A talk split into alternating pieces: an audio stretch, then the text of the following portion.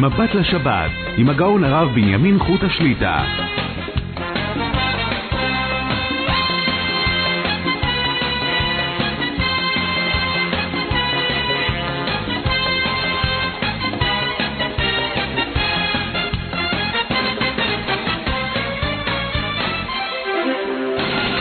שבנו לשעה שנייה, מבט לשבת, ערב שבת קודש, פרשת, פרשיות, תזריע ומצורע. כמובן, נודה בתחילה לצוות, שוב, לצוות המסור, ידידנו יהודה חבא, ידידנו נורא בן שמעון, ידידנו דן לזרוס. חפץ השם באדם יצלח להגדיל תורה ולאדירה. מאזינים אנחנו נמצאים בתוכנית מיוחדת, מצווה נאה בשעתה. זה קיץ עכשיו, מתחילים מעיונים לקנן, לעשות קנים בבתים, אנחנו עוסקים במצווה, איך מקיימים את המצווה הזו. תכף אני אתן תמצית של השעה הראשונה ומה שלמדנו שבוע שעבר בקצרה, ונמשיך לעוד כמה פרטים. ו... לפני כן, כדרכנו, אתן שוב את זמני התפילות בבית המדרש, אוהל רחל ביתר עילית, שאתם המאזינים הקמתם אותו בעשר אצבעותיכם, אתם מתחזקים אותו, מחזיקים את הכולל, 36 אברכים, וגם גם כולל יום עכשיו עשרה אברכים. ברוך השם, היה כולל ערב, שיעור תהילים, הכל ברוך השם, אנחנו מזכירים אתכם, כמו שאתם יודעים, גם בפתיחת ההיכל, וכל הזמן, ברוך השם, מתפללים ומזכים, ו... וממשיכים התפילות בקווי הטלפון. למי שיודע, כל מי שזקוק, תקוע, בבית, חולה, בריא, כל מי שממש אנוס, יש לו איפה לשמוע את הברכות, התפילות, קריאת התורה, ברכת כהנים. אנחנו בזכותכם ובשבילכם. אז המספר טלפון שלנו זה 077 22 22 שתיים, אחת אחת, שלוחת התפילות, שלוחה אחת. אני אתן את הזמנים. אני חוזר שוב, 077, 5 פעמים 2, 1 1, שלוחה אחת. אז בעזרת השם בכל יום בבוקר, שחרית בשעה שש ורבע קורבנות, שש וחצי ברוך שאמר, מנחה בשעה רבע לשבע, שיעור, וערבית בשבע וחצי. ערבית שנייה בשעה עשר. סוף הכולל, ב-10 בלילה, ערבית נוספת. מחר יום שישי, מנחה בעזרת השם, בפלג המנחה. מנחה, כולם יכולים להתפלל, גם מי שלא מקבל שבת מוקדם. מנחה של יום חול בקו הטלפון, בשידור חי, בשעה רבע לשש. שימו לב, מכאן ואילך אנחנו מנתקים את הטלפון, ויש לכם שתי מנייני ערבית, גם למי שרוצה להתפלל מוקדם לאכול מוקדם, פלג המנחה, ומניין פלאג ומניין רגיל. אז בעזרת השם, עמידה של ערבית, מתפלל ביחד, יתפלל בשעה שהציבור מתפללים. ערבית בשעה 6 ו-20, עמידה, מניין ראשון. מניין שני, בשעה רבע לשמונה. שחרית של שבת, עמידה בשעה תשע בדיוק. מוסף בשעה עשר בדיוק. מנחה של שבת ראשונה, אחת ושלושים בדיוק. מנחה שנייה, שש ושלושים. ערבית מוצאי שבת, לאחר אמירת המבדיל בקודש לחול, לדוד ברוך השם צורי בשעה שבע וחמישים, עשרה לשמונה, לאחר מכן חבורת הרשב"י. כדרכנו, כמנהגנו, כמנהג אבותינו וקדמוננו, כולם ביחד, ברוך השם מתקדמים יפה. קוראים בזוהר דרבי שמעון, גם אתם בבית איתנו, אנחנו מכריזים איפה נמצאים, כולכם איתנו, אני יודע, רבים מאזינים מתקשרים, שהם איתנו צמודים, וזה מחמם את הלב. באמת, אנחנו בחול המועד עשינו איזה אירוע, שמחת חג, ובטלפון הכרזתי שהציבור מוזמן לבוא לראות את המקום. אדם שנה ויותר מתפלל איתנו, מחזיק את המקום, נמצא איתנו, כל אחד איפה שהוא נמצא, לא משנה. אתם מוזמנים, אנשים הגיעו. ממש מערים רחוקות בארץ, היה יפה מאוד, מחמם את הלב, אני גם עדיין חוזר ומזמין את כולם. אפילו אדם מבוגר, מבוגרת, יש לכם נכד, נכדה באוטו, יביאו אתכם, תראו את המקום, תבואו, תראו איפה התחברתם. לא הגיוני אדם מעל שנה מתפלל עם מקום ולא ראה אותו ולא מישש אותו. אתם מוזמנים לבוא לבקר. זה המקום שלכם בשמחה וטוב לבב. זה בביתר עילית, קדושת לוי, 50, בשמחה רבה. ואחרי חבורת הרשב"י, כמובן, כל אחד לדרכו. עכשיו אנחנו חוזרים לשילוח הקן. אני נזכר, אה, ממש משמיים, אתם זוכרים, שבוע שעבר, אני אמרתי שבהמשך אני אגיד לכם שבתכונות, בטבע של הזוגיות של היונים והתורים, אם אחד מבני הזוג חלילה הלך לעולמו, או ביצה אחת התרסקה, ואז ביצה אחת מתבקעת, יוצא רק זכר או נקבה, אז יש הבדל בין התורים ליונים, האם הבודד הזה יוכל למצוא שידוך, זיווג, ממקום אחר. דהיינו, יש פה יונה, או תור נקבה, והזכר שלהם הלך. האם הם יוכלו להזדווג עם אחד אחר שהבן זוג שלו הלך או לא? ובפרשה שלנו, לא סתם נפל בפרשה, פרשת תזריע. יש לכם בבית חומש עם בעל הטורים, תוכלו לראות בפנים, תראו איזה פלאי פלאות. בעל הטורים, רבי יעקב, הבן של הראש, מרבותינו הראשונים. ספר יסוד ההלכה, ארבעה טורים, כתב אותו רבי יעקב. יש לו פירוש על התורה.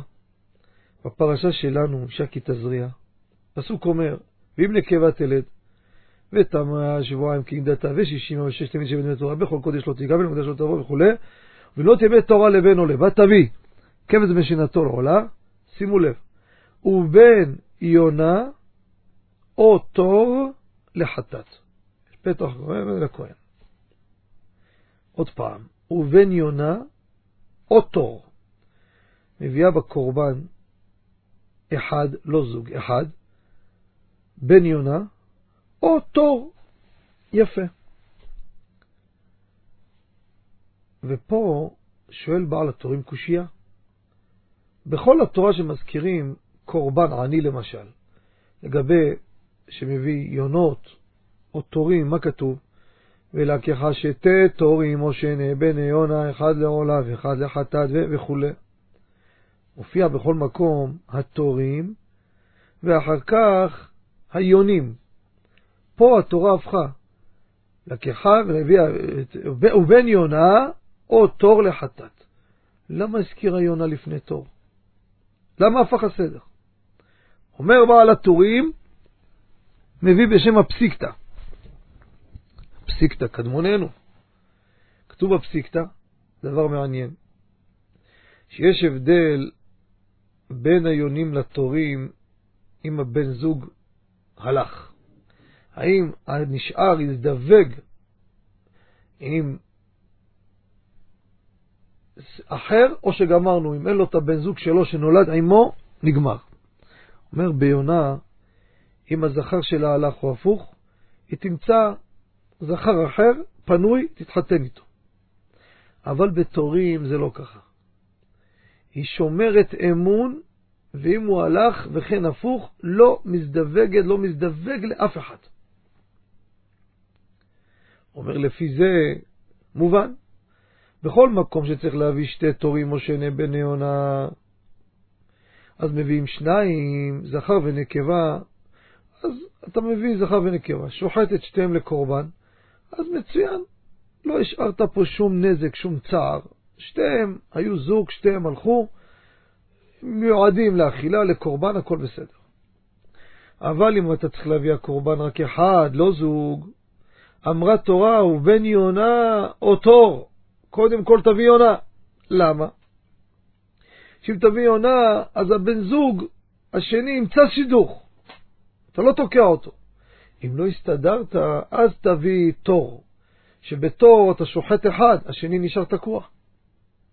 לכן התורה הקדימה, ובן יונה או תור לחטאת.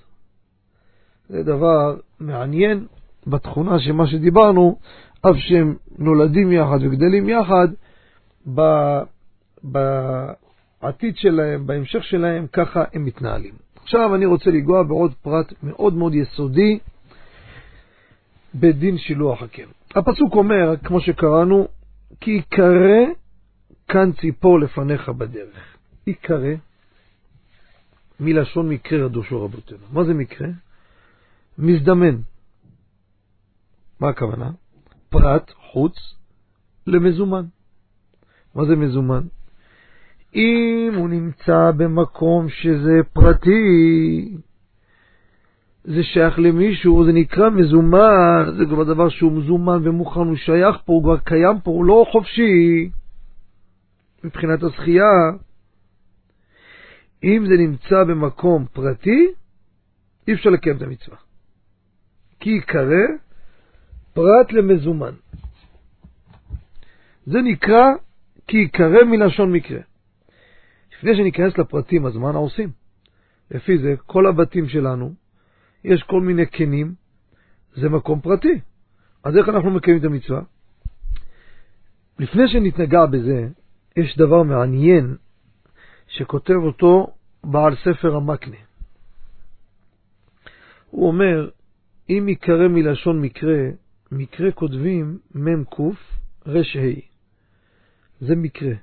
אז ייקרא צריך להיות עם ה'. ומצאנו בתורה עוד מילים כאלו, עם ה', מלשון מקרה. אז למה התורה פה כותבת כי יקרא עם א'? עם א' זה קורא לו, לא מלשון מקרה. אם את רבותינו דרשו, יקרא פרט למזומן, אז ברור לחכמים כי יקרא זה מלשון מקרה. אז למה כתוב עם א'? צריך להיות כתוב עם ה'? איי איי איי, איזה מתיקות. מה הוא מתרץ? אומר הרב יקרא באלף, עשה הקדוש ברוך הוא, שהרבה פעמים היונה היא על הגוזלים או הביצים, היא עושה רעש. שמעתם את הרעש של היונה פעם בלילה? כמו איזה רעידות כאלו. כמו איזה מרחוק, כמו קונגו כזה שקודח. יקרא, הוא קורא לך, היא קוראת לך, הלו, הלו, בוא תעשה מצווה. לכן רמזת תורה יקרא עם א' מלשון קורא לך. הנה קורא לך, הוא מצפצף, הגוזלים מצפצפים. מה זה הרעש הזה? אוי, גוזלים, האמא עליהם. קורא לך, בוא קיים את המצווה. לכן כתבה התורה כי יקרא באלף. עכשיו, זה נעים, מתוק, במצווה, בדרשה זה מצוין. עכשיו, צריכים לדעת מה אנחנו עושים באמת. אז מי שיראה שולחן ערוך, יורד דעה צדיק ב' סעיף ב', כותב מרן, שולחן ערוך, כן המזומן אצלו. מזומן אצלו, כבר אצלו, כגון יונים שדרגם לגדל, לגדול עם בני אדם בבתים, אווזים, תרנגולים שקיננו בבית, כל אלו בבית שלי. פטור, פטור משילוח הקן. לא רק זה, גם אסור, צער בעלי חיים, פטור אבל אסור. נחמד. אבל יוני שובח ועלייה וציפורים שקיננו בטפיחים, מה זה טפיחים? פירוש כלי חרס, כלי חרס או כלי הבנוי בכתלים אשר שם ציפורים יקננו. הפקר, ובבורות, או אווזים תרנגולים שקיננו בפרדס. חייב. למה? זה לא מזומן. והוא שלא הוגבהה האם על הביצים כלל, מי שהטילם. אבל אם הוגבהה האם מעליהם, האמא הגבה את עצמה, עם המקומות הללו שלו, זכתה לו חצרו, וזה מזומן ופטור. באה יונה פה, הפקר, הגיעה אליי הביתה, לא מפריעה לי, מצוין, לא זכיתי בזה, היא הולכת, חוזרת. הבעיה היא הטילה ביצים. הביצים לא זזים, הגוזלים לא זזים, הם לא עפים. אז אם האמא הוגבהה מהם, כבר שהיא התרוממה מהם, באותה שנייה הבית שלי זכה בזה. ואם זכה בזה, אז זה נקרא מזומן. אם זה מזומן, אני לא יכול לקיים את המצווה. אז מה עושים? אז מה, איבדנו את כל המצווה הזו? מה עושים? אז שימו לב, רבותיי, רבותינו, כמה הלכו פה בכמה מהלכים מעניינים, איך אנחנו כן נקיים את המצווה. ככה. באמת, הכי טוב להפקיר את המקום שאתה יודע שהיונה מתחילה לעשות שם כן, כדי שלא יהיה מצב שאתה תזכה בביצים ובגוזלים, ואז יהיה מזומן. איך מפקירים? לפני שכבר היא הטילה ביצים והוגבהה מעליהם. לכתחילה מרן כותב בחושן משפט סימן רש"ג סעיף ז', הפקר צריך להפקיר בפני שלושה. דברי סופרים בפני שלושה. הרי מה אומר יש אומרים אפילו בינו לבין עצמו רב והפקר, ולמה שלושה? אפילו לקדש אישה מספיק שניים. על פי שני עדים יקום דבר, איך נהיה פה שלושה?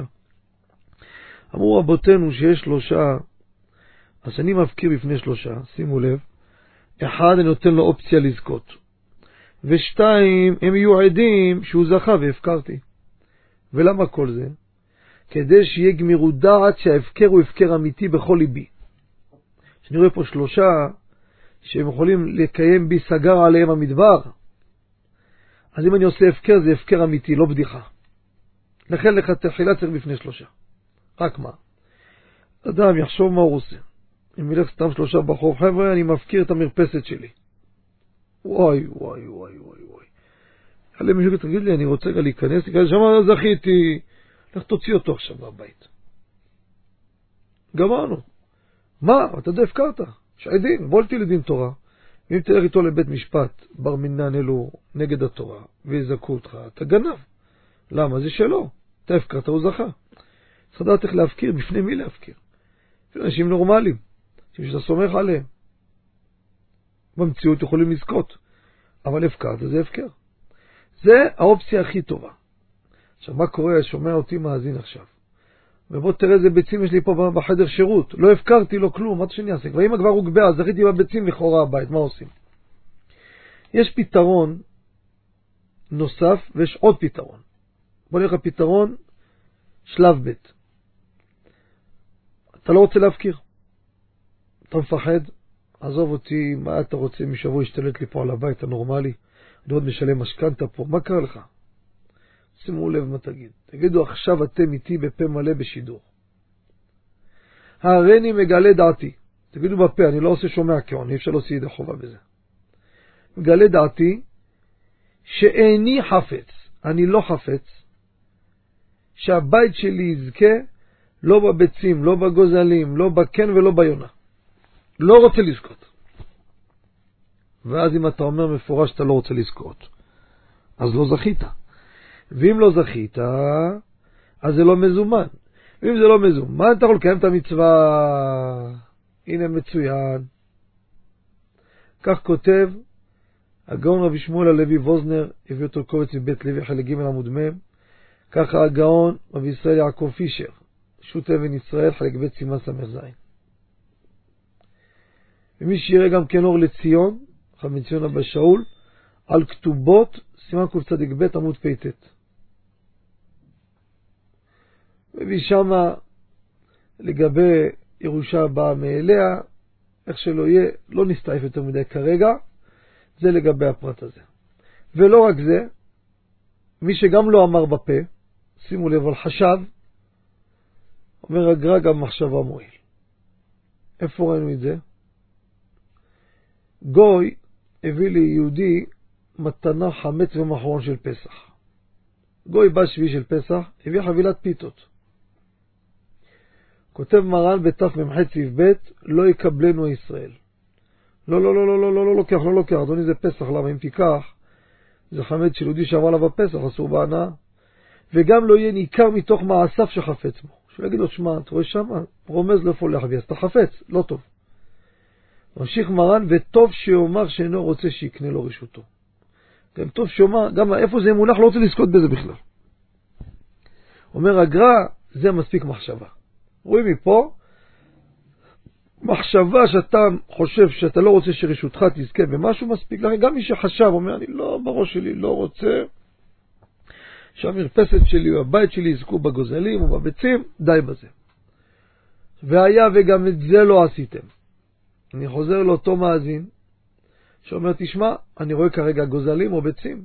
לא אמרתי, לא הפקרתי, לא אמרתי שאני לא רוצה, לא חשבתי גם כן לא רוצה. בא הגאון הגדול, הגאונים הגדולים, בעל חודשני, רבנו ניסים קרליץ עליו השלום, שבת ד' עמוד ת', וגם עמו הגאון עליו השלום, רבנו זלמן נחמיה גולדברג. אה, בקובץ הישר והטוב, חלק ג' עמוד י', אומרים חידוש גדול מאוד, תראו איזה מהלך מעניין. אומר, מה אתה חושב? כל מה שרבותינו אמרו להפקיר או לומר, זה בזמנם. אנשים היו מגדלים בעלי חיים, היו חיים עם בעלי חיים, ויש לו בעלי חיים בבית, וככה הוא חי, אז אין לו שום סיבה שהוא לא רוצה את זה. אז צריך להגיד בפירוש או לחשוב, כדי להפקיע את המציאות הנורמלית שזה שלך ומה שנמצא פה שלך. אבל בזמננו, בדירות לא במושבים שמגדלים בעלי חיים, דירות רגילות, מי רוצה את הלכלוך הזה? אף אחד לא רוצה שבאים יונות לבית עושים לו כל מיני לכלוכים, עשבים, זרדים, וממילא, גם אם הוא לא יאמר, הוא לא חפץ לזכות בזה. תשאל אותי, אה, אחרי השיעור הזה אני כן רוצה, רוצה לקיים את המצווה. כן, אבל אם תרצה, לא תוכל לקיים את המצווה, כי אתה תזכה. אז הפוך, בגלל המצווה, עוד סיבה שאתה לא רוצה לזכות. אבל אני רוצה שיהיה לי, כן. אני רוצה שיהיה, ואני לא רוצה לזכות. נורמל בלי המצווה לא רוצה שיהיה בכלל. יבוא אחד מתוחכם ששמע את השיעור, אז הוא באמת רוצה שיהיה, אבל לא רוצה לזכות. וממילא, גם מי שלא עשה הפקר, גם מי שלא חשב שהוא לא רוצה לזכות, גם מי שלא אמר שהוא לא רוצה לזכות, בזמננו שאנחנו יודעים שאדם לא חפץ בזה, לכן, גם אם לא עשה כלום, יקיים את המצווה. לכן הלכה למעשה. מי שלא חי עם בעלי חיים וכל מיני כאלו בחלונות שלו, במרפסות וכו', יש כאילו מושבים, מגדלים יונים וכל זה, זה סיפור אחר. שם צריך לעשות ממש או הפקר, או לומר שהוא לא חפץ לזכות, או לפחות לחשוב שהוא לא חפץ לזכות. אבל בתים רגילים, שלא רגילים בזה, גם מי שלא עשה הפקר ולא אמר ולא חשב, יקיים את המצווה. עכשיו לפי זה, בואו נחזור לאיזו שאלה שהבלענו אותה בשעה הקודמת, בחצי מילה. אמרנו, בא האבא, יום הראשון קיים את המצווה. יום השני אומר, אמא תקיים. יום השלישי, הבן הגדול. בא הבן הקטן, אומר, לא פתאום, אני אעשה את זה. האם הוא נחשב גונב מצווה? שאלה ראשונה. שאלה שנייה, יש לי בגג פה, אמר לי איזה מישהו מתקן דודים, תקשיב, אני מגלה לך סוד. בבניין 38, לך תעלה בסולם בקומה רביעית, צא לגג, יש שם עשרות קנים. תבוא בלילה, אתה עושה פה שילוח הקן בשפע. אני לא גר בבניין הזה. פניתי לוועד בית, אומר, לא מסכים לך לעשות את הדבר הזה פה. זה שלנו הקן הזה. השאלה היא, האם אני יכול לקיים או לא לקיים? עוד שאלה, אני הולך ברחוב, רואה פה איזה דירה, קומה קרקע או קומה ראשונה, רואה כן בחלון, רואה בערב יונה באה על הגוזלים. אני יודע שהשכן בפנים, הוא מחכה מתי לקיים את המצווה. אני בא, בום, רוצה לקפוץ, לזכות במצווה. אם אני גנב, הרי מי שגנב מצווה מהחבר חייב לשלם לו עשרה זהובים. מה אתם אומרים, מאזינים? התשובה היא תשובה אחת על כל השאלות. גם בגג הבניין, גם בזה שגר בקומה ראשונה, גם זה שהאבא או האמא צועקים כן, לא, כן, לא, אף אחד פה זה לא שלו. כי באותו רגע זה יהיה שלו, הלך עליו, גם הוא לא יכול לקיים את המצווה. ולכן זה הפקר, כי אנחנו לא רוצים לזכות בזה. כי אם יגיד לי הוועד בית, תשמע, אנחנו רוצים לעשות את המצווה, תלך מפה. אה, רגע, מה, התכוונת לזכות בזה? אם תזכה זה כבר אתה יכול לקיים את המצווה. צריך להיות הפקר, לא מזומן. לא, לא, לא, לא התכוונתי לזכות. אה, לא התכוונת לזכות? תמשיך לצעוק. יכול להגיד לך, תשמע, לא מסכים לך לעבור בבניין, זה, זה מקום לדיון. מה המימור, יצטרך הסכמה משכן, בסדר. על עצם המצווה, או אם יגידו לא שואל, או נכנס לבניין, דרך כלל לא מקפידים, אדם עובר פעם בשטויות. אל תשאל שאלות. תעלה, תעלה על הסולם, תטפס לגג, תעשה זאת, תשב בשקט. יבוא שכן, מה זה, יביא לך משטרה, שיביא משטרה, מה קרה? כבוד השוטר, אז הייתי פה, עשיתי מצווה. תבדקו אותי, גנבתי משהו, מה יש לגנוב בגג? שווה. כי אם תתחיל לדבר איתם, יחטפו את המצווה. אותו דבר, אני רואה פה מטפס על איזה סולם, עולה לחלון של השכן, בום, עושה את המצווה. צועק לי, אה, מה אתה עושה? זה שלי. איזה שלך? אם שלך, אתה לא יכול לקיים את המצווה גם אתה. אותו דבר האבא והאמא, היום אתה, אין היום אתה, מי האבא? אתה תחליט, זה לא שלך. כיבוד אב ואם לא מתאים לעקוף את אבא, אבל אם תעשו את זה שאבא לא רואה, ואל תגלו שאתם עשיתם, בשמחה רבה תעשה את זה. למה? אבא זה לא שלו, אבל אבא גר פה, הוא גר פה. אבל אותו רגע שאני יודע שהוא יאמר שזה שלו, גם הוא לא יכול לקיים את המצווה. כי אם יש פה זכייה, אז זה נהפך למזומן. נקרא זמין לך. אם זה זמין, אי אפשר לקיים את המצווה. כי יקרא פרט למזומן, חוץ ממזומן. זה בקצרה, ממש בקציר העומר, לגבי הפרט הזה. עכשיו, מה יש לנו עוד? כן, אני רואה שאנחנו כבר צריכים אה, כבר לצאת שוב להפסקה. כן, בחלקה האחרון אנחנו ניגע בעוד כמה פרטים מעניינים. אה, בסדר, אנחנו נצא להפסקת פרסומות ומיד נשוב למאזינים הנכבדים. להזכיר, אנחנו בתוכנית הזו עוסקים בדין שילוח הקן. אה, אני מקווה שאני מכסה את הכל, להוריד את כמות השאלות, אבל אם יש לכם שאלות, רבותיי, ב-077, 5 פעמים 2, 1 1, שלוחה 8. תשאירו את השאלה, בלי נדר, שבוע הבא נעלה את כל השאלות. שבוע שעבר היו המון שאלות, לכן בחרתי השבוע להקיף את הנושא וככה לחסוך לכם את כל השאלות. רוב ככל השאלות שנשאלו, אני חושב שעניתי עליהן, ומה שלא, בחלק האחרון, בעזרת השם עדיין יש לנו עוד כמה לדבר. אבל מי שיש לו שאלות או לא הבין משהו, כדרכה של תורה, אנחנו לומדים פה ביחד. לכן, ב-077, 22, 22, 2, 1, 1, יש לו חשמון לשיר השאלה בכל בור מספר טלפון, יחזרו עליכם מההפקה. נצא להפסקה ותקף נשוב בבקשה. שבנו מההפסקה וכעת בעזר השם יתברך אנחנו נכנסים לעניין של מצוות שילוח הקן, השם יהיה בעזרנו, נמצה את ההלכה הזו, את המצווה הנדירה הזו, בתוכנית הזו. שבוע שעבר נגענו בטעם המצווה, הן על פי הפשט, הן על פי הסוד, לא נחזור על זה. הבאנו בתכונות התורים והיונים, הבאנו כמה דברים מעניינים, גם עליהם לא נוכל לחזור, אבל נקודה אחת כן נחזור עליה, כי קיבלתי טלפון, סיפרתי את זה, מי שהקשיב ביום ראשון בחידון ההלכה העולמי, שמע את הנתון הזה, וזה עשה לי טוב, שברוך השם אנחנו מגלים שהדברים מכמה כיוונים באים, אז תשמע, זו שמחה גדולה מאוד שמתחדש דבר כזה בהנהגתו יתברך, זו שמחה גדולה ביותר. בפרט שאנחנו לא מצאנו מקום מפורש, הראו לי משהו קרוב מאוד לזה וכולי. ולכן כשהדברים מתגלים ככה, ובעזרת השם צריך לכתוב את הדברים, אז לדורות, בעזרת השם, יראו את זה כמקור שנבדק בצורה יסודית. ומה שאמרנו, תופעה מאוד מעניינת. זה קיבלתי מאדם זקן שעשרות שנים גידל יונים, יונות, תורים, ואמר לי תופעה מעניינת. הוא שם לב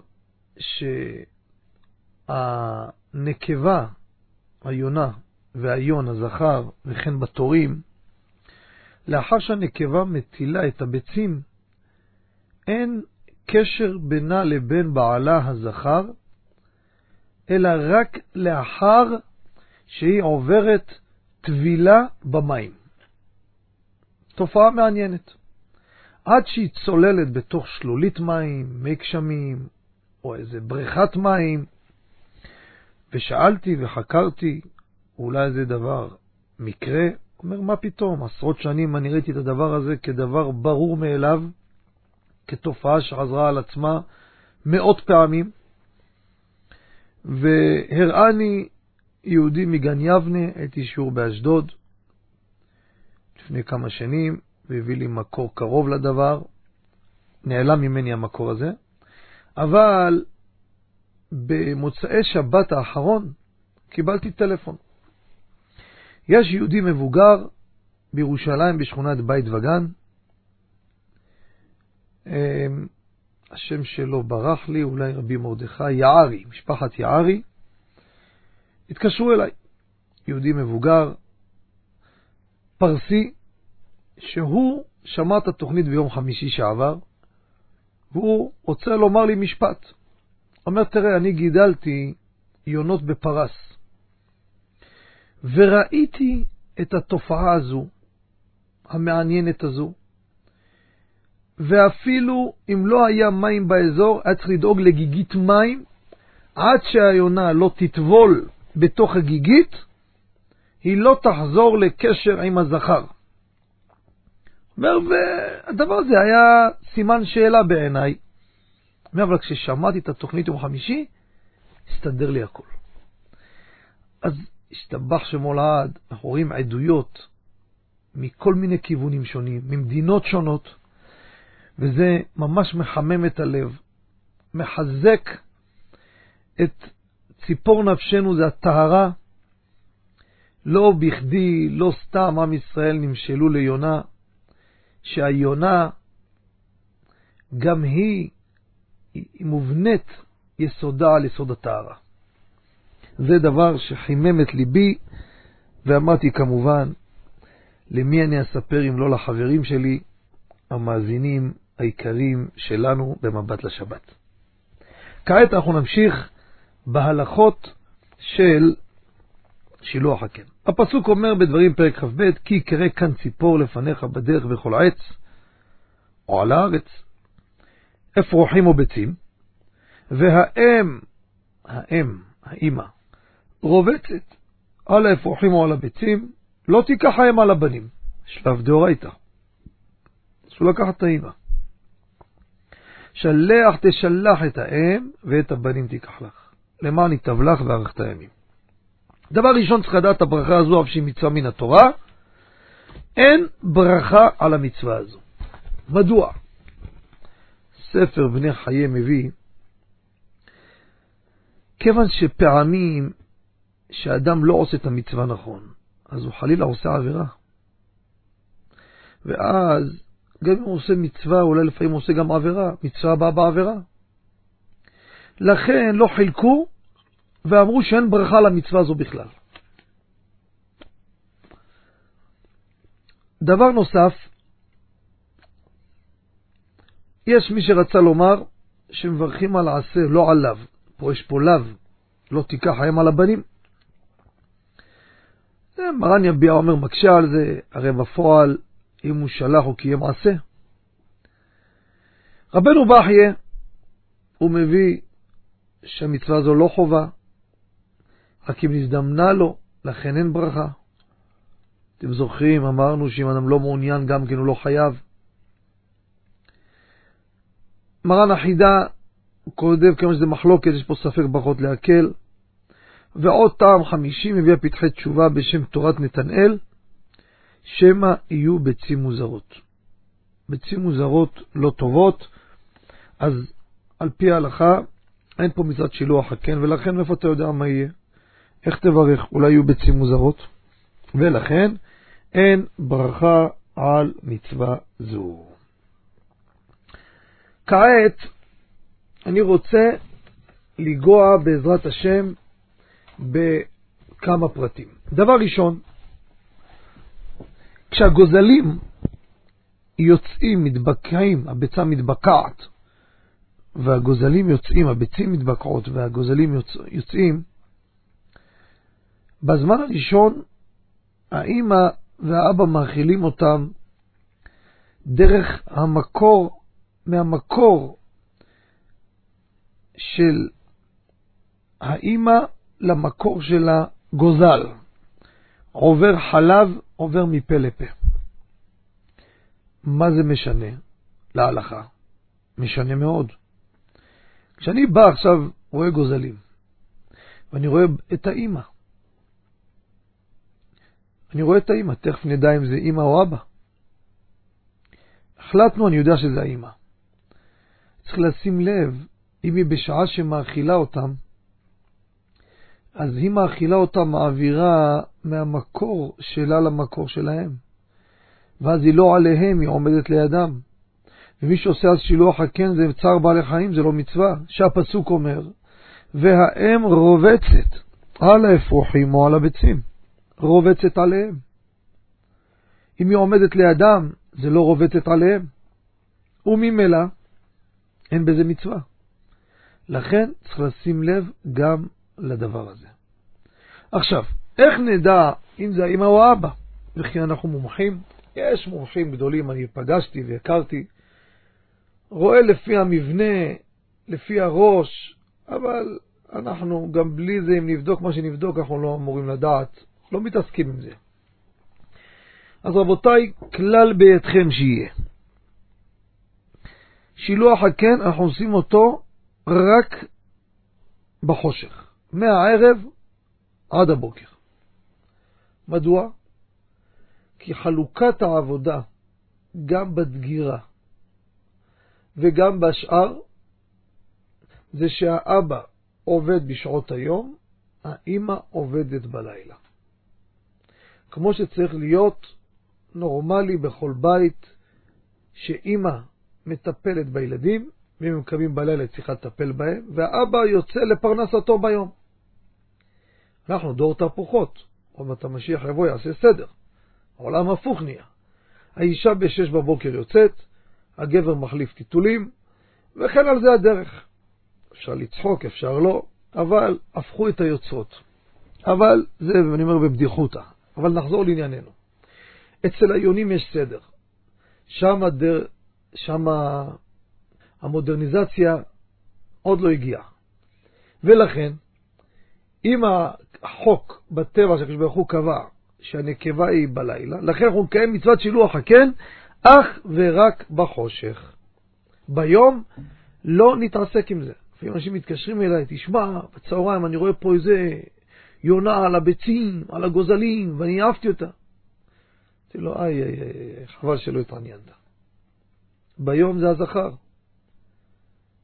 ויש פעמים שגם ביום הנקבה, יש מקרים, לא ניכנס כרגע, זה בהתחלה, אחרי שיצאו וכולי, מטפלת בהם יותר. אבל בואו נלך על הנורמל כדי שנדע כללים ברורים איך להתנהג. לא צריך להגיע לחצות ולא שום דבר. ישר, יש חושך, יש את המצווה. עוד דבר חשוב, הפסוק אומר, שלח תשלח, כיוון שיש פה מילים בהכפלה, שלח תשלח, לא הספיק שלח או תשלח לבד, לכן בגלל הדבר הזה רבותינו דרשו, כמו בהרבה מקרים, אפילו כמה וכמה פעמים. אדם שלח את האימא, מחרת חזרה, אותו לילה חזרה אולי, עוד פעם ישלח, עוד פעם מצווה. רוצה להאריך ימים, רוצה גם אשתו שתאריך ימים, אז אשתו אחר כך, אחרי זה הילדים, יעשה הגרלה בין הילדים, מי יזכה. תכף נפרט האם יש שליטה לאבא על הדבר הזה, שאם הוא שולט על זה, זה מראה פה בעיה, כפי שנראה בהמשך. לכן, גם כשנוגעים בביצים, האמא חוזרת. לא כמו מה שחושבים אנשים שאם נוגעים היא לא חוזרת, אלא היא חוזרת. עד, עד ארבעה וחמישה פעמים היא תחזור. בציפור, דרור, שם זה סיפור שונה. אם אדם נגע, נגמר הסיפור, האמא לא חוזרת. אפילו נגע בקן, הציפור כבר לא תחזור. אין לה מגע, היא לא נוגעת ולא שום דבר, גמרנו. היה שם מגע יד אדם, הסתיים הסיפור. עכשיו, אנחנו אה, ניגע בעוד כמה פרטים חשובים במצווה. אדם לא רוצה, אמרנו, לקחת את הביצים או את הגוזלים, לא רוצה להתעסק עם זה. הלכה למעשה, כפי שאמרנו, אין חובה. אין חובה. ולכן, רק אם הוא רוצה לקחת את הביצים או האפרוחים, אז הוא חייב לשלוח את האימא. אתה לא רוצה, אתה לא חייב. כך כותב המקנה בקידושין, ספר החינוך, כך אחת החזון איש, הרב אוירבך, שזה מחלוקת. מרן הרב עובדיה ואבי העומר יורד דעה ל"ב עוד ג' מביא לפה ולפה לא מכריע. הוא אומר, זה מחלוקת ראשונים גדולה. הכי טוב, יש לנו גם כן, זה לא רק המחלוקת הזו, יש פה עוד פרט. מה קורה, אדם שלח את האימא ולא לקח את הגוזלים או הביצים. התורה אומרת, ואת הבנים תיקח לך. יש ראשונים שלומדים, אין הכוונה שתיקח, הכוונה שאם אתה רוצה אותם, אז תשלח את האימא, אבל אתה לא חייב לקחת אותם. זאת אומרת, יש פעמים שאנחנו נעשה את המצווה גם בלי להגביה את הביצים או הגוזלים. שלחנו את האימא, נגמר. אתה רוצה לצאת ידי חובת כל הדעות, תגביה אותם. אותו דבר בחלק הראשון. יש לך פה הזדמנות, תקיים אותה, למה לא? תגיד לי, אבל אני לא חפץ בביצים בגוזלים. בסדר, אתה חפץ בשביל המצווה, מה הבעיה? ואז קיימת את המצווה, ובזה פתרנו את הבעיה. חוות יאיר, הוא נוקט שיש חובה, גם שאתה לא רוצה להיות חפץ בביצים בגוזלים. מאיפה הוא מוכיח? גמרא בחולין קל"ט אומרת, יכול לחזר בערים? יכול להיות שאדם יחפש איפה יש מצווה כזאתי? תלמוד לומר כי יקרא, רק אם יזדמן לך. מוכיח מכאן, שאם יזדמן אז אתה חייב. ככה משנה למלך, ככה אמרו קציעה, ככה יש מי שלומד ברמב"ם, וככה על פי הזוהר, שאם יזדמן לך אתה חייב כן את המצווה.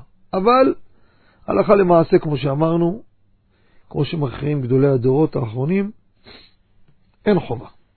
לא רוצה להתעסק, אתה לא מרגיש נפשית שאתה בנוי לזה, אתה לא חייב, אבל הפסדת.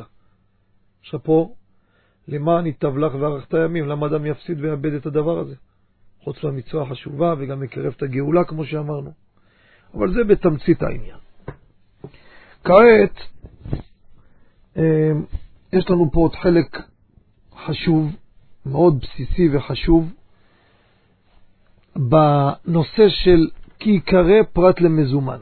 אבל כיוון שאנחנו מתקרבים לסיומה של השעה הראשונה, אז אנחנו נצא להפסקה, ובעזרת השם, לאחר ההפסקה והחדשות, אנחנו נחזור למאזינים ונמשיך כמה וכמה פרטים חשובים, בסיסיים במצווה הזו, ובעזרת השם יתברך, היום אנחנו נסיים את הנושא הזה. אז אנחנו ניפגש מיד לאחר ההפסקה ונודה לצוות המסור והנפלא שוב, תדענו דן לזרוס, יהודה חבא, נוראי בן שימול, חפץ השם ואדם יצלח להגדיל תורה ולאדירה. אמרנו, יש שוני בתוכנית הזו. עושים בלי מאזינים כדי להקיף את הדבר הזה, ככה בגלל יום העצמאות.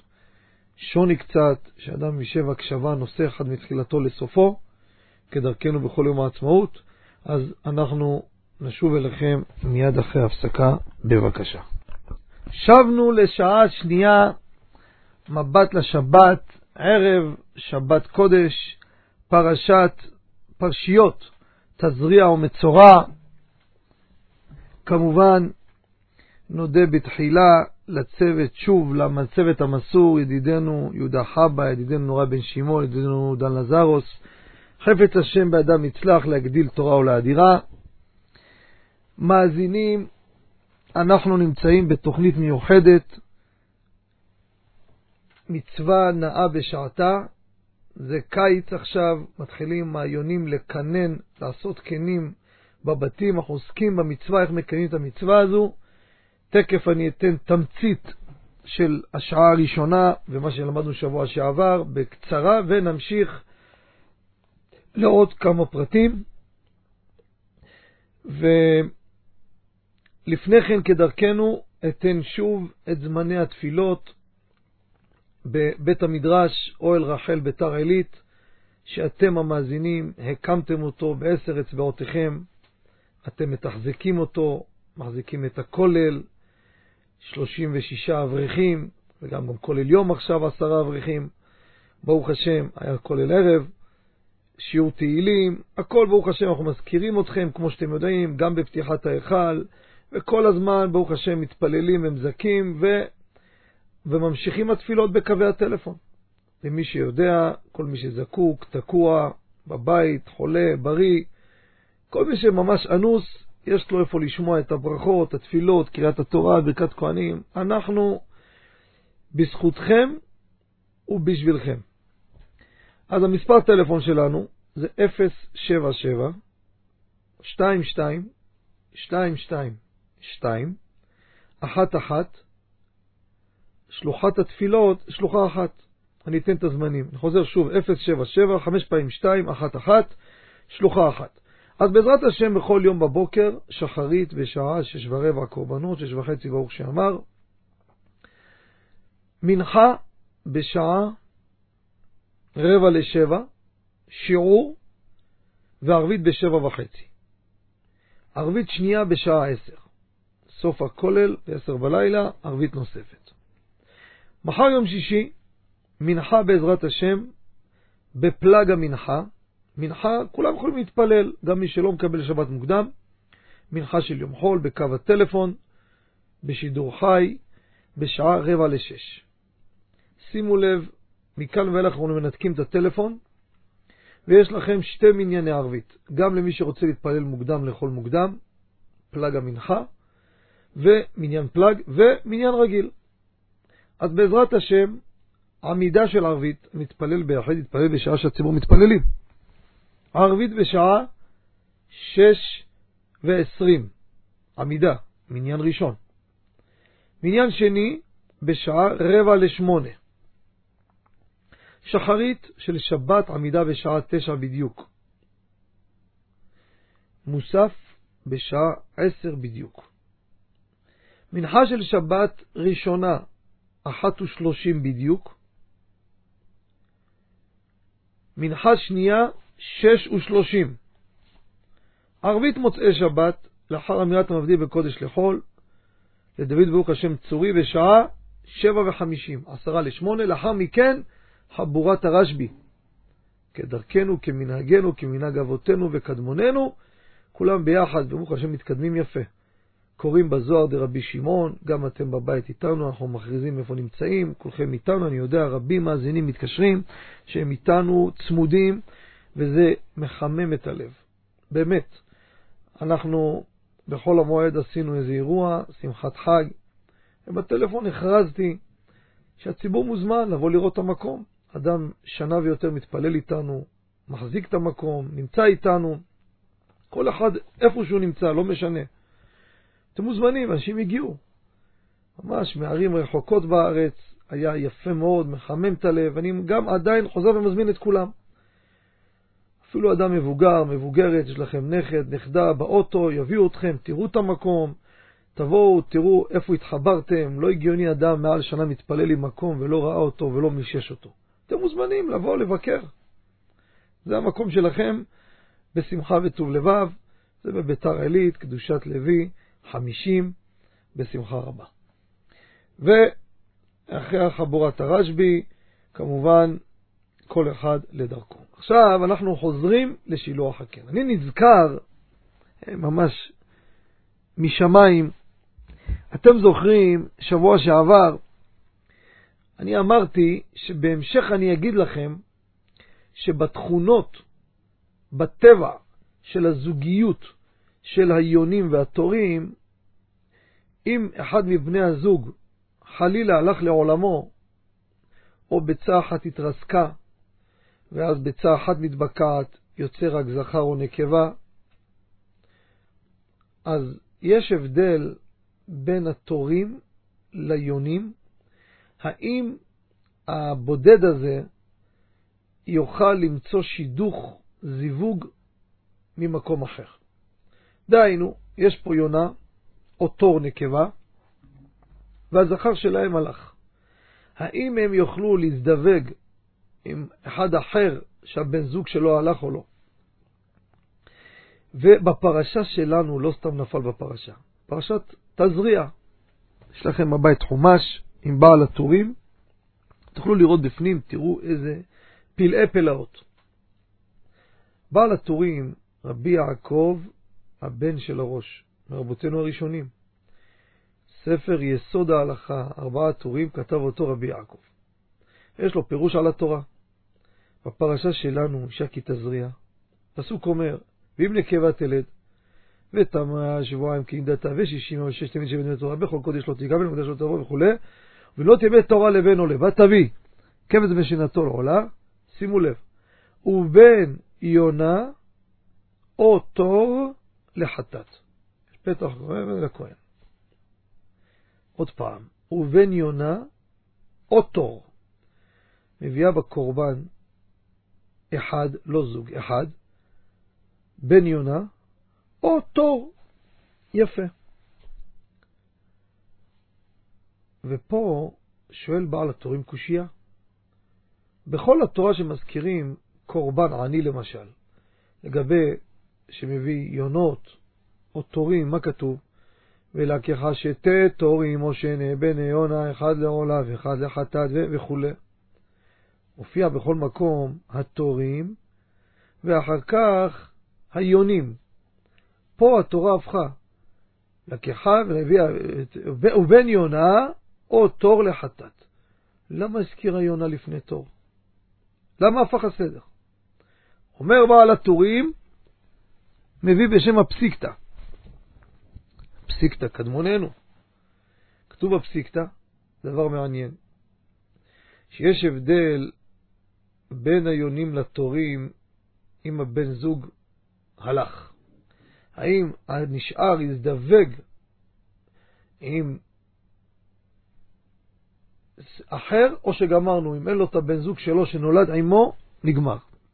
אומר ביונה, אם הזכר שלה הלך או הפוך, היא תמצא זכר אחר, פנוי, תתחתן איתו. אבל בתורים זה לא ככה. היא שומרת אמון, ואם הוא הלך וכן הפוך, לא מזדווגת, לא מזדווג לאף אחד. אומר, לפי זה מובן. בכל מקום שצריך להביא שתי תורים או שני בני עונה, אז מביאים שניים, זכר ונקבה, אז אתה מביא זכר ונקבה, שוחט את שתיהם לקורבן, אז מצוין, לא השארת פה שום נזק, שום צער. שתיהם היו זוג, שתיהם הלכו, מיועדים לאכילה, לקורבן, הכל בסדר. אבל אם אתה צריך להביא הקורבן רק אחד, לא זוג, אמרה תורה, ובן יונה או תור, קודם כל תביא יונה. למה? שאם תביא יונה, אז הבן זוג השני ימצא שידוך. אתה לא תוקע אותו. אם לא הסתדרת, אז תביא תור, שבתור אתה שוחט אחד, השני נשאר תקוע. לכן התורה הקדימה, ובן יונה אותו לחטאת. זה דבר מעניין בתכונה של מה שדיברנו, אף שהם נולדים יחד וגדלים יחד, בעתיד שלהם, בהמשך שלהם, ככה הם מתנהלים. עכשיו אני רוצה לגוע בעוד פרט מאוד מאוד יסודי בדין שילוח הקר. הפסוק אומר, כמו שקראנו, כי יקרא כאן ציפור לפניך בדרך. יקרא, מלשון מקרה רדושו רבותינו. מה זה מקרה? מזדמן. מה הכוונה? פרט, חוץ, למזומן. מה זה מזומן? אם הוא נמצא במקום שזה פרטי, זה שייך למישהו, זה נקרא מזומן, זה כבר דבר שהוא מזומן ומוכן, הוא שייך פה, הוא כבר קיים פה, הוא לא חופשי מבחינת הזכייה. אם זה נמצא במקום פרטי, אי אפשר לקיים את המצווה. כי יקרא פרט למזומן. זה נקרא כי יקרא מלשון מקרה. לפני שניכנס לפרטים, אז מה אנחנו עושים? לפי זה, כל הבתים שלנו, יש כל מיני קנים, זה מקום פרטי. אז איך אנחנו מקיימים את המצווה? לפני שנתנגע בזה, יש דבר מעניין שכותב אותו בעל ספר המקנה. הוא אומר, אם ייקרא מלשון מקרה, מקרה כותבים מ"ק ר"ה. זה מקרה. אז ייקרא צריך להיות עם ה'. ומצינו בתורה עוד מילים כאלו, עם ה', מלשון מקרה. אז למה התורה פה כותבת כי ייקרא עם א'? עם א' זה קורא לו, לא מלשון מקרה. אם את רבותינו דרשו, ייקרא פרט למזומן, אז ברור לחכמים כי ייקרא זה מלשון מקרה. אז למה כתוב עם א'? צריך להיות כתוב עם ה'? איי איי איי, איזה מתיקות. מה הוא מתרץ? אומר הרב ייקרא באלף, עשה הקדוש ברוך הוא, שהרבה פעמים היונה היא על הגוזלים או הביצים, היא עושה רעש. שמעתם את הרעש של היונה פעם בלילה? כמו איזה רעידות כאלו. כמו איזה מרחוק, כמו קונגו כזה שקודח. ייקרא, הוא קורא לך, היא קוראת לך, הלו, הלו, בוא תעשה מצווה. לכן רמזת תורה ייקרא עם א' מלשון קורא לך. הנה קורא לך, הוא מצפצף, הגוזלים מצפצפים. מה זה הרעש הזה? אוי, גוזלים, האם עליהם? קורא לך, בוא קיים את המצווה. לכן כתבה התורה כי יקרא באלף. עכשיו, זה נעים, מתוק. במצווה, בדרשה זה מצוין. עכשיו, צריכים לדעת מה אנחנו עושים באמת. אז מי שיראה שולחן ערוך, יורה דרש צדיק ב' סעיף ב', כותב מרן, שולחן ערוך, כן המזומן אצלו. מזומן אצלו, כבר אצלו, כגון יונים שדרגם לגדל, לגדול עם בני אדם בבתים, אווזים, תרנגולים שקיננו בבית, כל אלו בבית שלי. פטור, פטור משילוח הקן. לא רק זה, גם אסור, צער בעלי חיים, פטור אבל אסור. נחמד. אבל יוני שובח ועלייה, וציפורים שקיננו בטפיחים, מה זה טפיחים? פירוש כלי חרס, כלי חרס, או כלי הבנוי בכתלים אשר שם ציפורים יקננו. הפקר, ובבורות, או אווזים תרנגולים שקיננו בפרדס. חייב. למה? זה לא מזומן. והוא שלא הוגבהה האם על הביצים כלל, מי שהטילם. אבל אם הוגבהה האם מעליהם, האמא הגבה את עצמה, עם המקומות הללו שלו, זכתה לו חצרו, וזה מזומן ופטור. באה יונה פה, הפקר, הגיעה אליי הביתה, לא מפריעה לי, מצוין, לא זכיתי בזה, היא הולכת, חוזרת. הבעיה היא הטילה ביצים. הביצים לא זזים, הגוזלים לא זזים, הם לא עפים. אז אם האמא הוגבהה מהם, כבר שהיא התרוממה מהם, באותה שנייה הבית שלי זכה בזה. ואם זכה בזה, אז זה נקרא מזומן. אם זה מזומן, אני לא יכול לקיים את המצווה. אז מה עושים? אז מה, איבדנו את כל המצווה הזו? מה עושים? אז שימו לב, רבותיי, רבותינו, כמה הלכו פה בכמה מהלכים מעניינים, איך אנחנו כן נקיים את המצווה. ככה. באמת, הכי טוב להפקיר את המקום שאתה יודע שהיונה מתחילה לעשות שם כן, כדי שלא יהיה מצב שאתה תזכה בביצים ובגוזלים, ואז יהיה מזומן. איך מפקירים? לפני שכבר היא הטילה ביצים והוגבהה מעליהם. לכתחילה מרן כותב בחושן משפט סימן רש"ג סעיף ז', הפקר צריך להפקיר בפני שלושה. דברי סופרים בפני שלושה. הרי מה אומר יש אומרים אפילו בינו לבין עצמו והפקר, ולמה שלושה? אפילו לקדש אישה מספיק שניים. על פי שני עדים יקום דבר. איך נהיה פה שלושה? אמרו רבותינו שיש שלושה, אז אני מפקיר בפני שלושה, שימו לב, אחד, אני נותן לו אופציה לזכות, ושתיים, הם יהיו עדים שהוא זכה והפקרתי. ולמה כל זה? כדי שיהיה גמירות דעת שההפקר הוא הפקר אמיתי בכל ליבי. אני רואה פה שלושה שהם יכולים לקיים בי סגר עליהם המדבר, אז אם אני עושה הפקר זה הפקר אמיתי, לא בדיחה. לכן לך תחילה צריך בפני שלושה. רק מה? אדם יחשוב מה הוא עושה. אם ילך סתם שלושה בחור, חבר'ה, אני מפקיר את המרפסת שלי. וואי, וואי, וואי, וואי, וואי. יעלה מישהו תגיד לי, אני רוצה גם להיכנס, שם, זכיתי. לך תוציא אותו עכשיו מהבית. גמרנו. מה? אתה יודע, הפקרת. יש עדים, בוא איתי לדין תורה. ואם תלך איתו לבית משפט, בר מינן אלו נגד התורה, ויזכו אותך, אתה גנב. למה? זה שלו. אתה הפקרת, הוא זכה. צריך לדעת איך להפקיר, בפני מי להפקיר. אנשים נורמליים, אנשים שאתה סומך עליהם. במציאות יכולים לזכות, אבל הפקרת זה הפקר. זה האופציה הכי טובה. עכשיו, מה קורה? שומע אותי מאזין עכשיו. ובוא תראה איזה ביצים יש לי פה בחדר שירות. לא הפקרתי לו כלום, מה שאני אעשה? ואמא כבר הוגבעה, זכיתי בביצים לכאורה הבית, מה עושים? יש פתרון נוסף ויש עוד פתרון. בוא נלך לפתרון שלב ב'. אתה לא רוצה להפקיר. אתה מפחד, עזוב אותי, מה אתה רוצה, אם שבוע ישתלט לי פה על הבית הנורמלי, אני עוד משלם משכנתה פה, מה קרה לך? שימו לב מה תגיד. תגידו, עכשיו אתם איתי בפה מלא בשידור. הריני מגלה דעתי. תגידו בפה, אני לא עושה שומע כהון, אי אפשר להוציא ידי חובה בזה.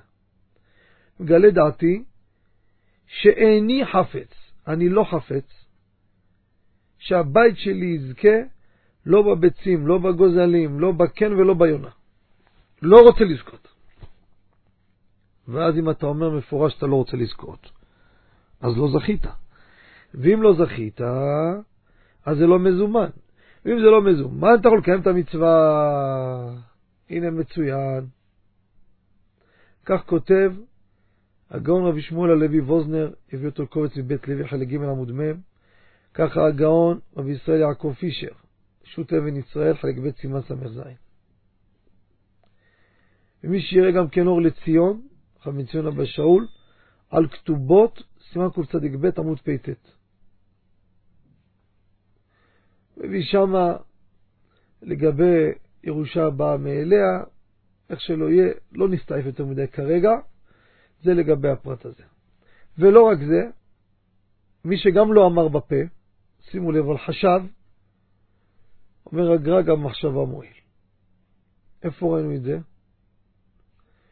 גוי הביא ליהודי מתנה חמץ ומחרון של פסח. גוי בא שביעי של פסח, הביא חבילת פיתות. כותב מרן בתמ"ח סעיף ב', לא יקבלנו ישראל. לא, לא, לא, לא, לא, לא, לא לוקח, לא לוקח, אדוני זה פסח, למה אם תיקח, זה חמץ של יהודי שעבר עליו בפסח, אסור בהנאה. וגם לא יהיה ניכר מתוך מעשיו שחפץ בו. שהוא יגיד לו, שמע, אתה רואה שמה, רומז לאיפה הולך אז אתה חפץ, לא טוב. ממשיך מרן, וטוב שיאמר שאינו רוצה שיקנה לו רשותו. גם טוב שיאמר, גם איפה זה מונח, לא רוצה לזכות בזה בכלל. אומר הגר"א, זה מספיק מחשבה.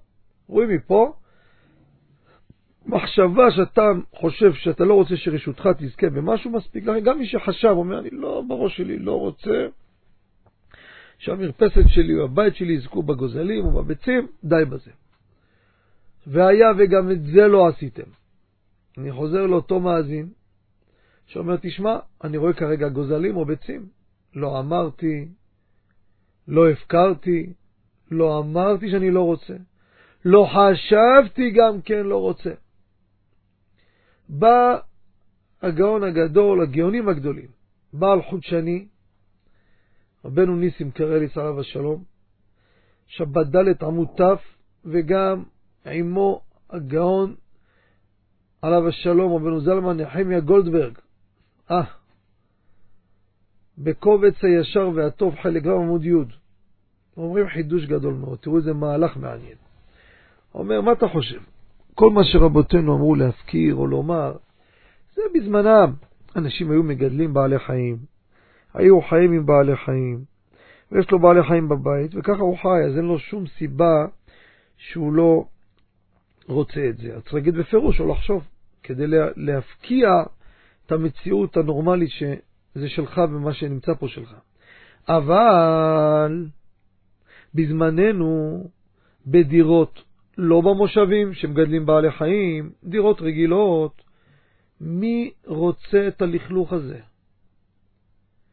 אף אחד לא רוצה שבאים יונות לבית עושים לו כל מיני לכלוכים, עשבים, זרדים. וממילא, גם אם הוא לא יאמר, הוא לא חפץ לזכות בזה. תשאל אותי, אה, אחרי השיעור הזה אני כן רוצה, רוצה לקיים את המצווה.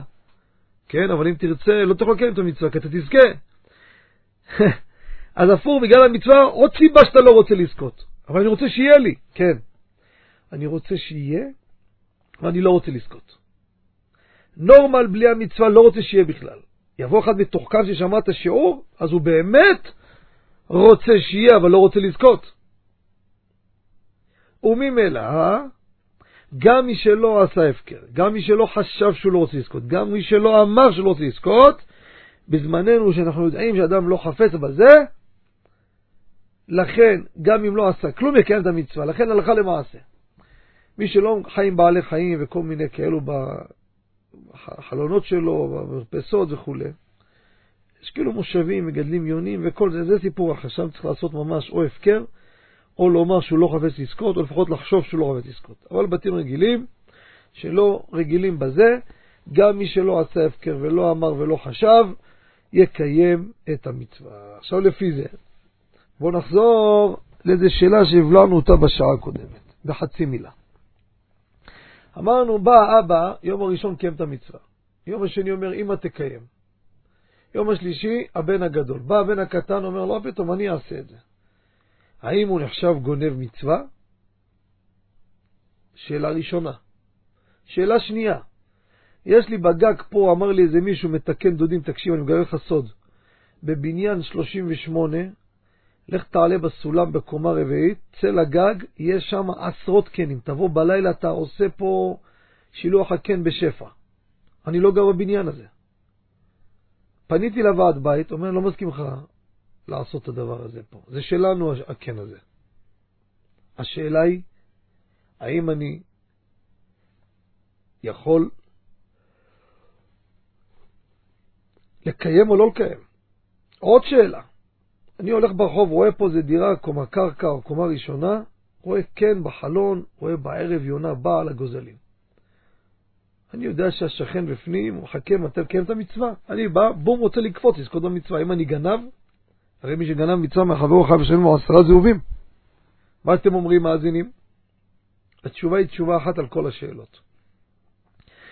גם בגג הבניין, גם בזה שגר בקומה ראשונה, גם זה שהאבא או האמא צועקים כן, לא, כן, לא, אף אחד פה זה לא שלו. כי באותו רגע זה יהיה שלו, הלך עליו, גם הוא לא לקיים את המצווה. ולכן זה הפקר, כי אנחנו לא רוצים לזכות בזה. כי אם יגיד לי הוועד בית, תשמע, אנחנו לא רוצים לעשות את המצווה, תלך מפה.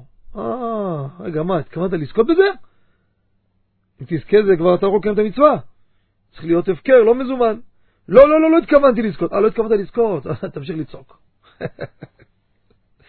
יכול להגיד לך, תשמע, לא מסכים לך לעבור בבניין, זה מקום לדיון. מה המימור, צריך הסכמה משכן, בסדר.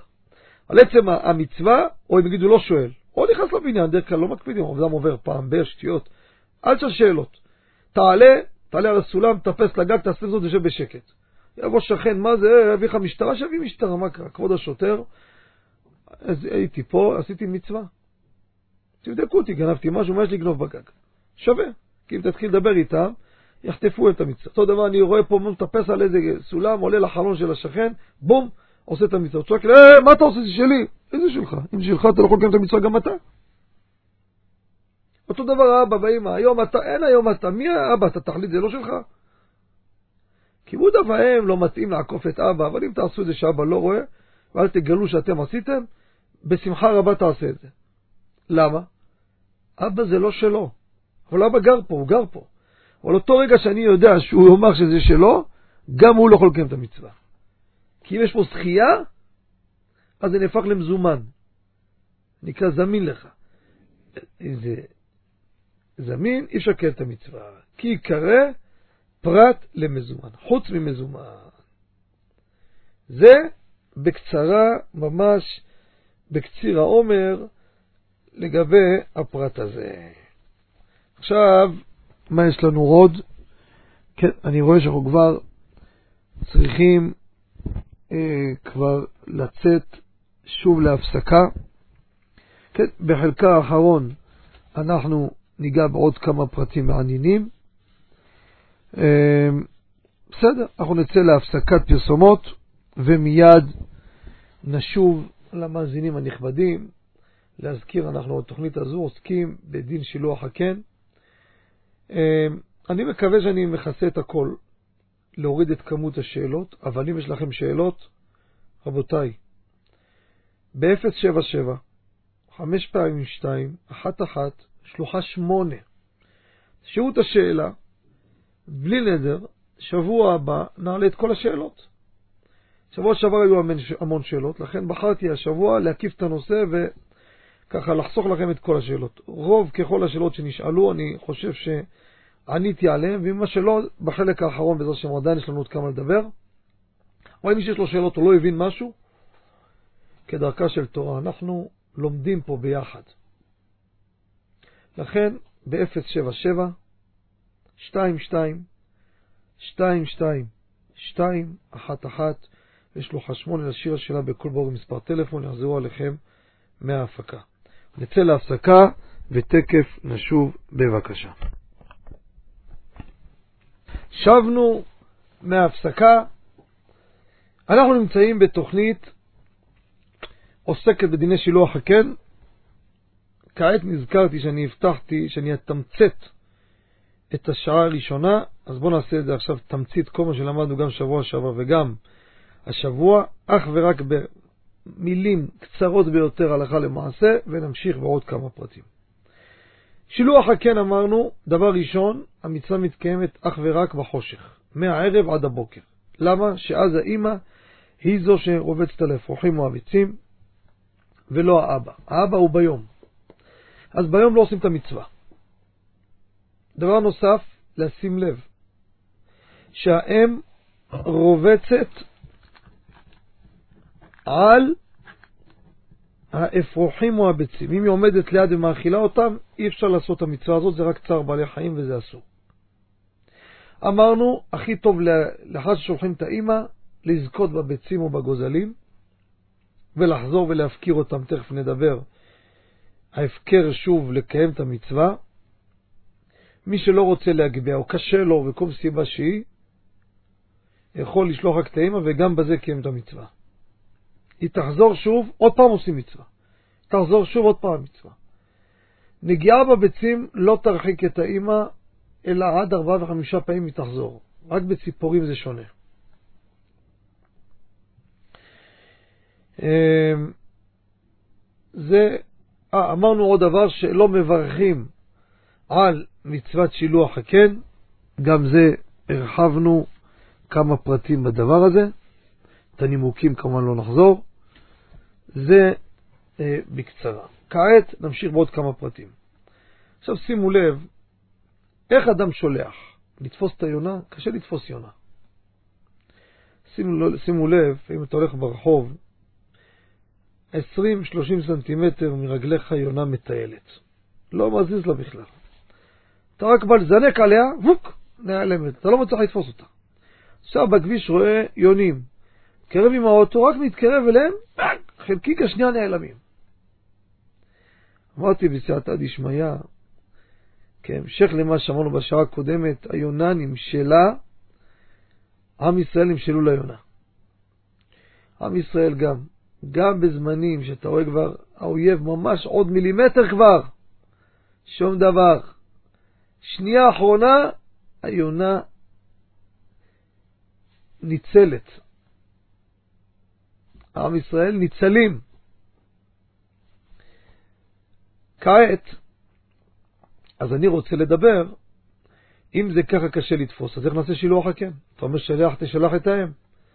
אז אמרו רבותינו, אפילו אם אתה לוקח מקל מזלג עושה רעש ליד הקן, ומחמת הרעש הזה, האמא ברכה, קיימת את המצווה. רק מה הבעיה שלנו? שימו לב עכשיו דבר מעניין מה יכול לקרות. אני ראיתי יונה נכנסה לארגז התריס, מצאה איזה חור מאחורה, נכנסה ועשה כן. ואז אני מתחיל לעקוב, אני רואה, תשמע, יש בארגז התריסים כבר ביצים, גוזלים, או, עכשיו הגיע הזמן, בלילה נעשה את המצווה. מצוין. מגיע הלילה, אני בשקט, לוקח סולם, 12 בלילה, עולה על הסולם, בא לפתוח את ארגז התריס. אני רק מנסה לפתוח אותו, האמא ברחה. אוי אוי אוי אוי אוי. איך אני אשלח אותה עכשיו? שאל אותי, כן, אבל אתה פתחת והיא ברחה. או זה הנקודה. אנחנו צריכים לומר או לכוון שאם האמא תברח בפתיחת הארגז או באיזה רעש שיהיה במקום, שהפעולה תיעשה לשם מצווה, ואז יתקיים בו המצווה של שלח תשלח את האם. כי אם לא, אז יש פה כוונה נגדית, הפוכה, שאני בא לפתוח את הארגז, אני מתכוון, אחרי שאפתח אותו, אשלח את האמא. זאת אומרת, אתה אומר בפירוש שבפתיחת הארגז אתה מתכוון שלא, אתה לא מתכוון לשלוח את האמא בפתיחה, אלא אתה רוצה אחר מכן לשלוח. אז אם ככה הפסדת את המצווה, היא ברחה. לכן נכוון, אנחנו פותחים להעיף אותה. והיה, והיא תעוף על ידי פתיחת הארגז או הרעש הנעשה מסביב, או הדלקתי את האור למשל, כדי להגיע אליה. הדלקתי את האור, פק ברחה, וואי, איך פספסתי. לא, תכוון. שאם בפתיחת, בהדלקת האור, היא תברח, שיחשב לי הדלקת האור כמעשה שליחה לשלוח את האימא. הכל מסתדר בטוב טעם. כעת אני רוצה לנגוע לגבי, אני שלחתי את האימא, עשיתי את הטוב ביותר, הגבהתי את הביצים, מה עושים עכשיו? הביצים אצלי פה. מחזירים אותם. אבל אם זכית בהם, זכית, נגמר, הגבהת אותם. מה עושים? מרן כותב בסימן צדיק ב' סעיף ה', שולחן ערוך, אם רוצה לקח האם ולשלח הבנים, הפוך לעשות, לקחת את האמא ולשלוח את הבנים, אינו רשאי. ממשיך. שלחה וחזרה, שלחה וחזרה, אפילו כמה פעמים חייב לחזור ולשלחה. אבל אם שלחה ונטה לבנים והחזירן לה, כן וחזרה האם עליהם, פטור מלשלח. למה? שאתה הגבהת את הביצים או את הגוזלים, זכית, אם החזרת, גמרנו, זה מזומן, זה לא נקרא היקרא, זה לא הפקר. מה עושים? האם אפשר להפקיר אותם בחזרה או לא? יש תלמיד של רבנו האריזל, נקרא רבי סלימן בן אוחנה. הביא אותו בפירוש מלאכת שלמה, וגם מרן החידה הביא אותו. הוא נוקט, לא יעזור לך גם להפקיר. למה? אתה זכית בזה, זה נקרא מזומן, נגמר הסיפור. כך כותב גם בספר שלח תשלח, עמוד פ"ב, ושם הגורר בספר שלום אלישיב. לא יעזור אם הגבהת להפקיר את זה שוב. אבל מביא בשלח תשלח שם, בדעת רבי יעקב עמדין, בספר לחם שמיים האחרונים, פרק י"ב, משנה א', שמועיל הפקר לקיים שוב המצווה, ומביא עדות שכך נהג גם כן רבי ישראל יעקב קנייבסקי, זה הסטייפלר. ככה הוא נהג, וגם מביא שם מעשה סיפור. שמע אותו מהגאון הגדול רבי חיים קנייבסקי שליט"א. הוא מספר, הוא היה צעיר, היה אברך בכולל חזון איש. היה שם כן על פלורוסנט בכולל חזון איש בבני ברק. באו יונים, תורים, עשו כן על הפלורוסנט. סטייפלר היה חי, שאלו אותו מה עושים. אז הוא אמר להם שלשלוח, הראשון ישלח ויפקיר, יגביה, יזכה, יפקיר עוד פעם. וכן על זה הדרך. אומר, כיבדו שמה חמישה אברכים לקיים את המצווה. מי הם? הבן של הסטייפלר, רבי חיים קנייבסקי, היה רבי יעקב פוזן, רבי פנחס קלמן, רבי ברל ויינטרוב, רבי שאול קוסובסקי. חמישה אלו מספר רבי חיים קניבסקי, באותה שנה, בתוך שנה, זכו כולם לבן זכר. באותה שנה נולד לו בנו רבי שלמה. של הבן של, הרב, של הגאון רב חיים קניבסקי, באותה שנה נולד, באותה שנה הפקירו חמישה פעמים, הגבירו ויחזירו, כמו שאמרתי לכם. נוגעים בזה, היונה חוזרת. עד ארבעה וחמישה פעמים, הנה, זכו חמישה לעשות, וכך גם דעתו של מורי ורבי הגאון רב זלמן נחמיה גולדברג, זצ"ל קדוש לברכה, שמועיל להפקיר שוב ולזכות שוב, גם דעתו של הגאון רבי אהרון קוטלר. כל אלו ככה נקטו שזה מועיל. הרב גולדברג רצה לתלות את זה במחלוקת איך הפקר פועל. האם הכוונה זה מוציא אותך לגמרי מרשותך? אבל אם לא פועל קניין, רק מדין נדר, אז זה לא נקרא מזומן. בזה הוא תולה את זה אם זה נקרא מזומן או לא. אם הוציא לגמרי, לא מזומן. אם לא, זה מזומן, לא משנה, לא נפלפל יותר מדי. כל מקרה, הלכה למעשה, מי שמגביה, יפקיר שוב, היונה תחזור, תעשה עוד פעם, וכן על זה הדרך יקיימו את המצווה שוב. עכשיו אני רוצה לנגוע בעוד הלכה בנושא הזה. שילוח הקן בשבת. מה קורה? יש לך יונים, אתה רואה אותם בקן בשבת, האם אפשר לקיים את המצווה או לא? כף החיים, בהלכות מוקצה. סימן ש"ח סעיף קטן רל"ד, תראו כיבו שבת, חלק ב', עמוד תקי"ז, הבאנו את השיטות האלו. מביא הכף החיים, חתם סופר, אורח חיים, סימן פ"ב. אומר, כמו שהשבת אבדה לא דוחה מוקצה, מה קורה אדם מצא בשבת מוקצה? האם אני אגיד לו בשביל מצוות דאורייתא תגביה את המוקצה? אף שילוח הקן, כיוון שזה מוקצה, לא מקיימים. אומר, אתרוג מוקצה התלוי בסוכה, אסור גם לצורך מצוות ארבעת המינים. אם הוא מוקצה, לא לקיים מצווה, אז זה דאורייתא, זה דרבנן. אני לא יכול לשב בקום ועשה לעבור על איסור אף דרבנן. לכן, אומר החתם סופר, כמו שהשבת אבדה לא דוחה דין מוקצה, גם בזה לא. כף החיים מביא בשם מור ואוהלות וספר יהושע, שמתיר מוקצה לצורך מצד שילוח הקן. עכשיו, מרן רבי עובדיה, חזון עובדיה שבת ג' עמוד קכ"ה. הוא מביא שאין איסור מוקצה לצורך קיום מצוות עשה. מוקצה לא קיים, אם יש פה מצוות עשה מן התורה. מה ראיה? כיסוי אדם בעפר ביום טוב, באפר כירה, זה גם מוקצה. קבוע בתצ"ח סעיף ט"ו. גם שופר שעשה אותו גוי ביום טוב, מותר לתקוע בו, למה הוא מוקצה? עשו אותו ביום טוב.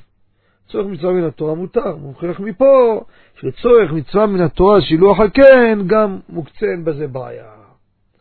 עכשיו, השבת אבדה, יש סברה אחרת, הפוכה, למה השבת אבדה לא עושים על מוקצה. תשמעו טוב, סברה חזקה ביותר. הבאנו את זה בקיבו שבת חלק ב', מביא את הסברה הזאת הגאון הרב אוירבך, בתשובה מנחת שלמה, חלק ב', סימן מ', תראו איזה סברה חזקה אומר.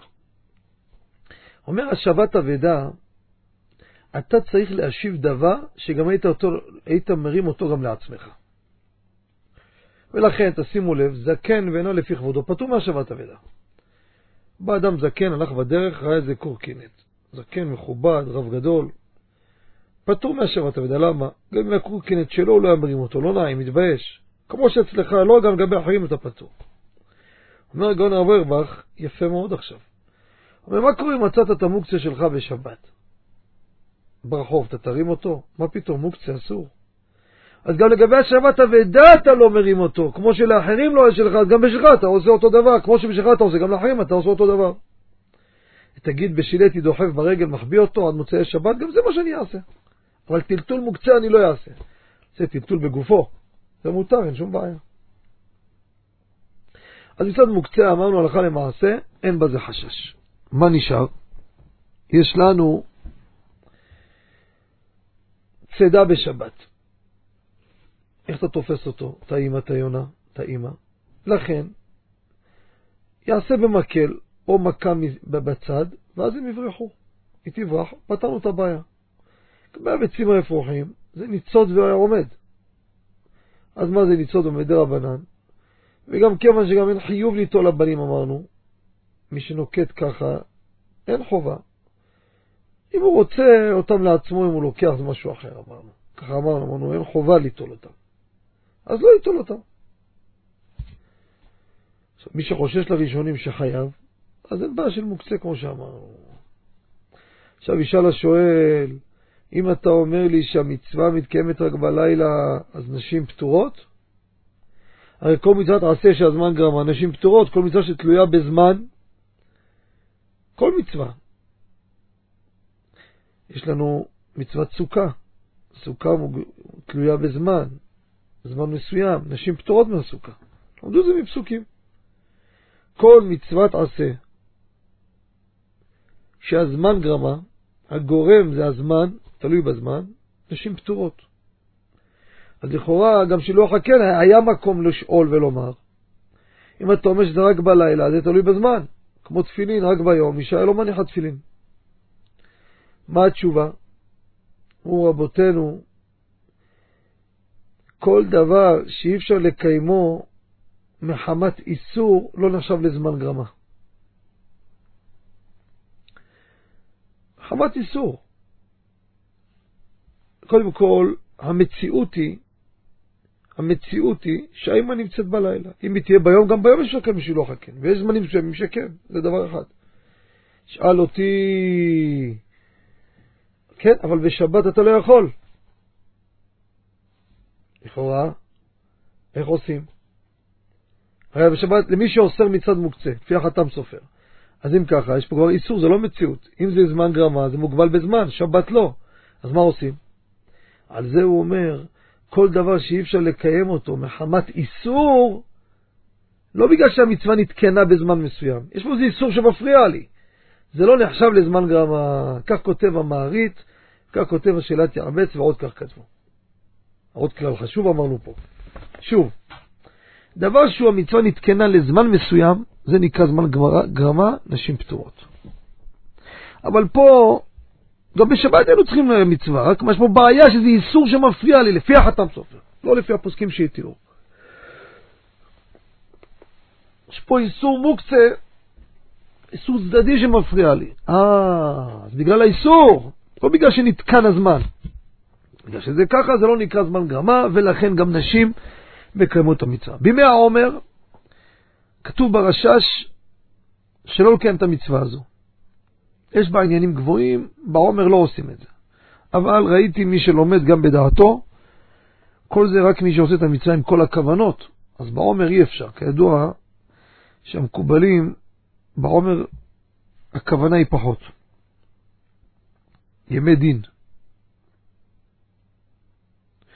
אבל הלכה למעשה על פי הפשט מקיים שילוח הקן גם בימי ספירת העומר, ויש אומרים גם על פי הסוד, אם הוא לא מכוון, עושה את המצווה לשם מצווה, לא כוונות של על פי הסוד, אין בזה בעיה.